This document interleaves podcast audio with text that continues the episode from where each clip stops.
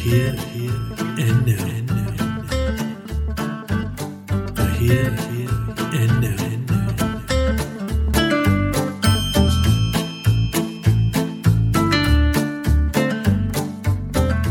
Welcome to the Here and Now podcast. This episode is in two parts. In the first, I talk about aliens, or lack thereof, and the second, I talk about space exploration.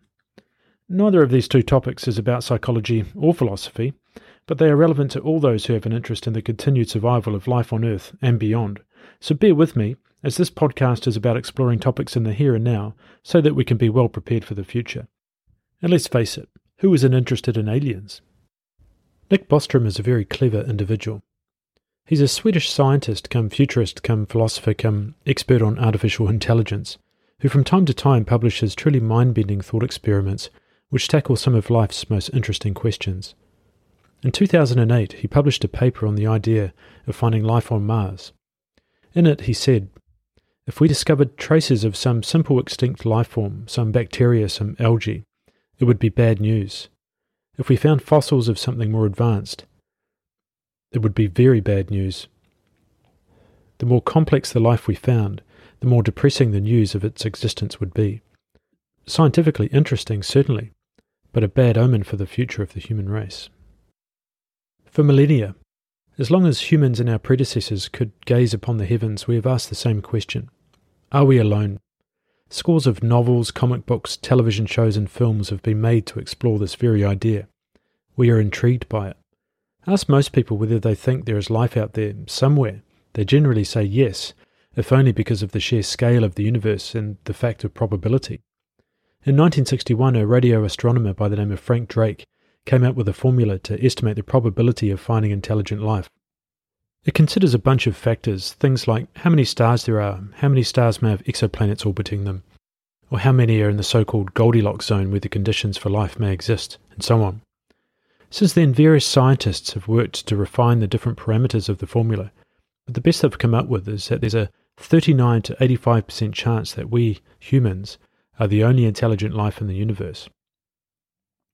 An Italian physicist, Enrico Fermi, who is perhaps best well known for his work on nuclear reactors and eventually the atomic bomb, posed the question that is known as the Fermi paradox. It asks, Where are all the aliens?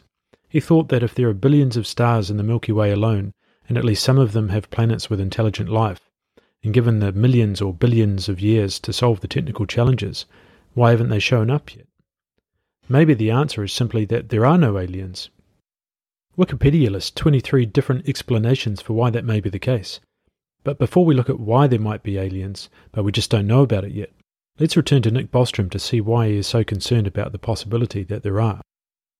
Not only have we never seen signs of life anywhere else in the universe, we haven't even detected a radio signal or anything that could have come from intelligent life. We've been projecting radio waves into space for a while now, and listening for even longer, but so far, not a sausage. So, if nothing else, that tells us that if life does exist elsewhere, it is extremely rare and intelligent life that could be capable of communicating across interstellar distances is even more so. Estimates say there are billions of galaxies in the universe and each has billions of stars, so it follows that there must be billions of planets. The Kepler satellite was launched in 2009 to look for planets, and it found a lot of them. To date, there are some 4,000 known exoplanets observed to be orbiting other stars and we're getting better at finding them. The number we know of is roughly doubled every two years for a while now. So, for all of those planets, many of which are far older than our own, there must be some with conditions at least conducive to similar forms of life seen on Earth. Beyond just what it has observed, Kepler's findings also j- suggest there could be up to 40 billion planets similar to Earth and in the Goldilocks zone of their star. If just 0.1% of those harboured life, that would be 40 million planets with life. Some of them aren't that far away by galactic standards. But there must also be a special source, a secret ingredient, the right combination of temperature and molecules and the time for life to emerge and the evolutionary chain to begin.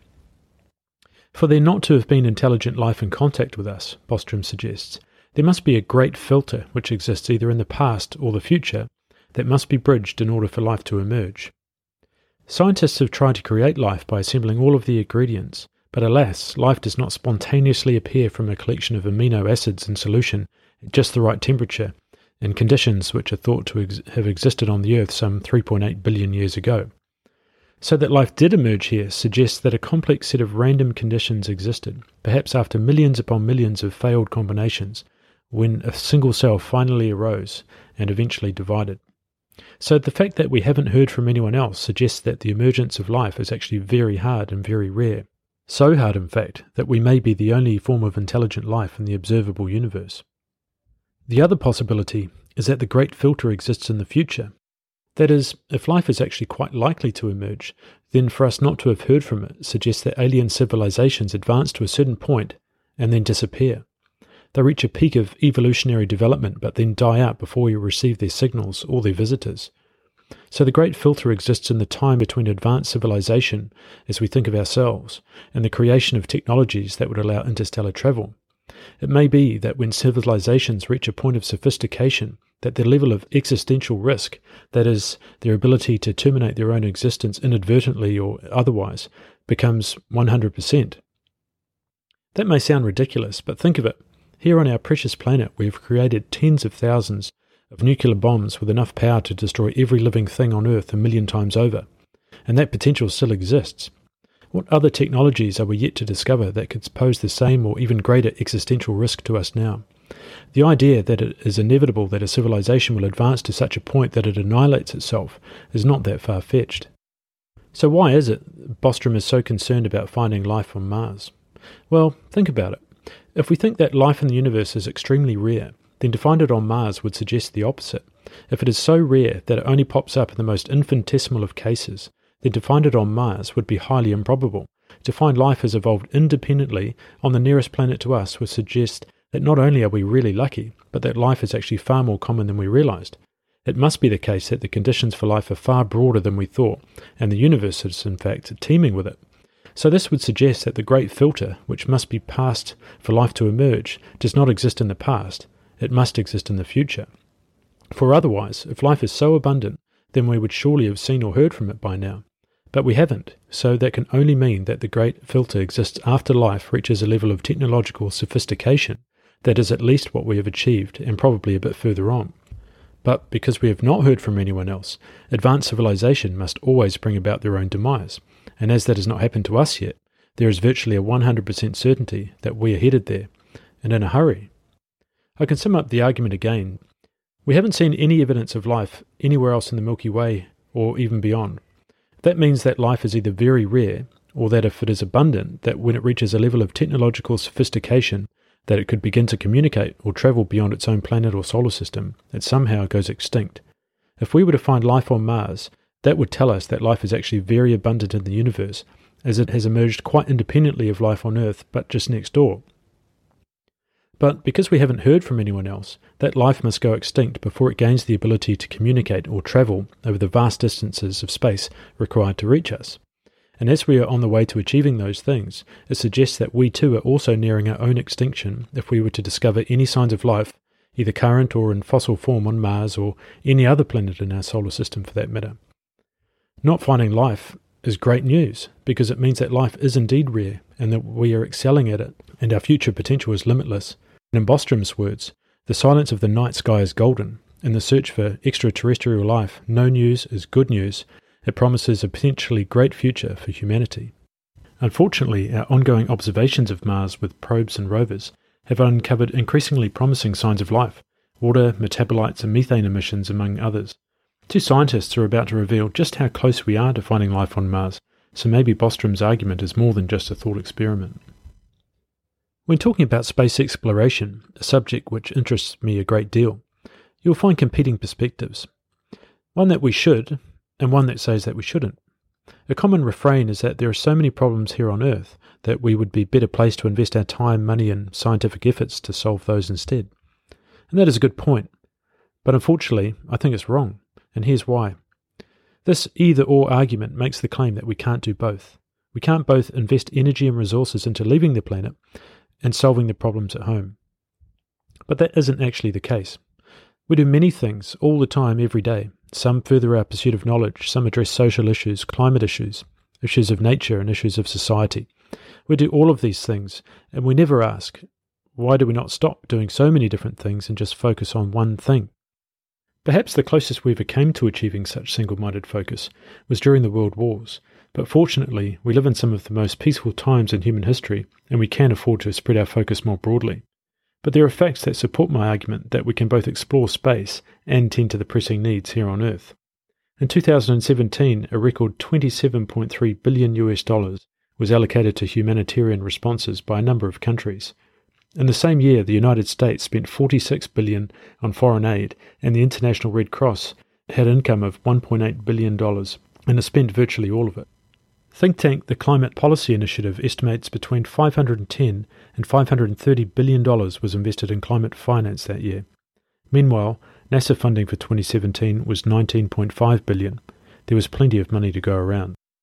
Space is expensive, of that there is no doubt, but we have no way of both quantifying the value of space exploration or understanding what would be achieved if we don't do it.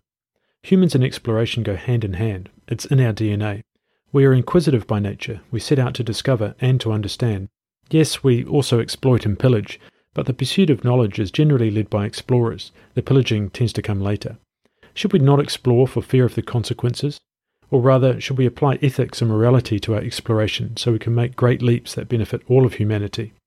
The technological spin offs, cooperation and collaboration, and the inspiration of generations characterize and define space exploration as we know it today. And the investment in space made by previous generations continues to pay scientific dividends. For instance, nitrogen isotopes found in soil samples collected on the final moon mission, Apollo 17, show evidence of a major change in solar activity some 500 million years ago. This happens to coincide with a period of enormous proliferation of life on Earth, known as the Cambrian explosion. So, understanding how changes in the Sun have influenced the history of the Earth may also answer one of humanity's most important questions just how did life on Earth come to be? Space exploration is not about exclusivity. It's not a selfish endeavour which benefits few. It benefits all of us in myriad ways your mobile phone, your television, your GPS, your weather forecast, Google Maps, your food and water, all of the things we take for granted in everyday life owe their abundance and convenience to the investment in the exploration of space. We may not be living in moon bases just yet, but we still gain more than we could possibly quantify from accepting Kennedy's challenge to land man on the moon and return him safely to the Earth. The generation before mine watched as Neil Armstrong took his famous first step on the moon and I hope my generation will watch the first steps in Mars in high definition. Think of the sense of unity when we watch those steps, the first human to set foot on a planet that is not our own. Elon Musk, the eccentric billionaire mastermind of Tesla and SpaceX, is changing the way we think about what we can achieve and with how much. In a few short years, he has commercialized space and massively reduced the cost of entry. Now he has his sights set on Mars. Oh, and he's also led the rise of electric vehicles, a trend which has been followed by virtually all of the major car manufacturers. He feels a sense of urgency for humans to become an interplanetary species, and not necessarily for the romantic reasons that I expound, but for the simple reason of survival. As Nick Bostrom fears our extinction at our own hand, Musk wants us to have options to alleviate the existential risk we face on this planet from our own unfettered development. If we are to agree that life is precious, and that our life as humans is even more precious still because of our potential and the capability we have as custodians of the earth, then to explore space is our obligation, to ensure our own survival, and to uncover the secrets of the universe which we can then use to fix the mess we've created here, and in so doing reduce the suffering among the many who will remain behind. Discovery is what we humans do. We are natural seekers of knowledge, and what greater source of knowledge is there than the heavens and the mysteries of the universe? If we can unravel mysteries on a cosmic scale, perhaps we will gain a greater understanding of who we are, of how unique and precious life is, and what we should do with it. If our greatest achievement is to ensure our survival, then we are obligated to look to the skies and to travel beyond our Earth. But let's just hope we don't bump into anyone else.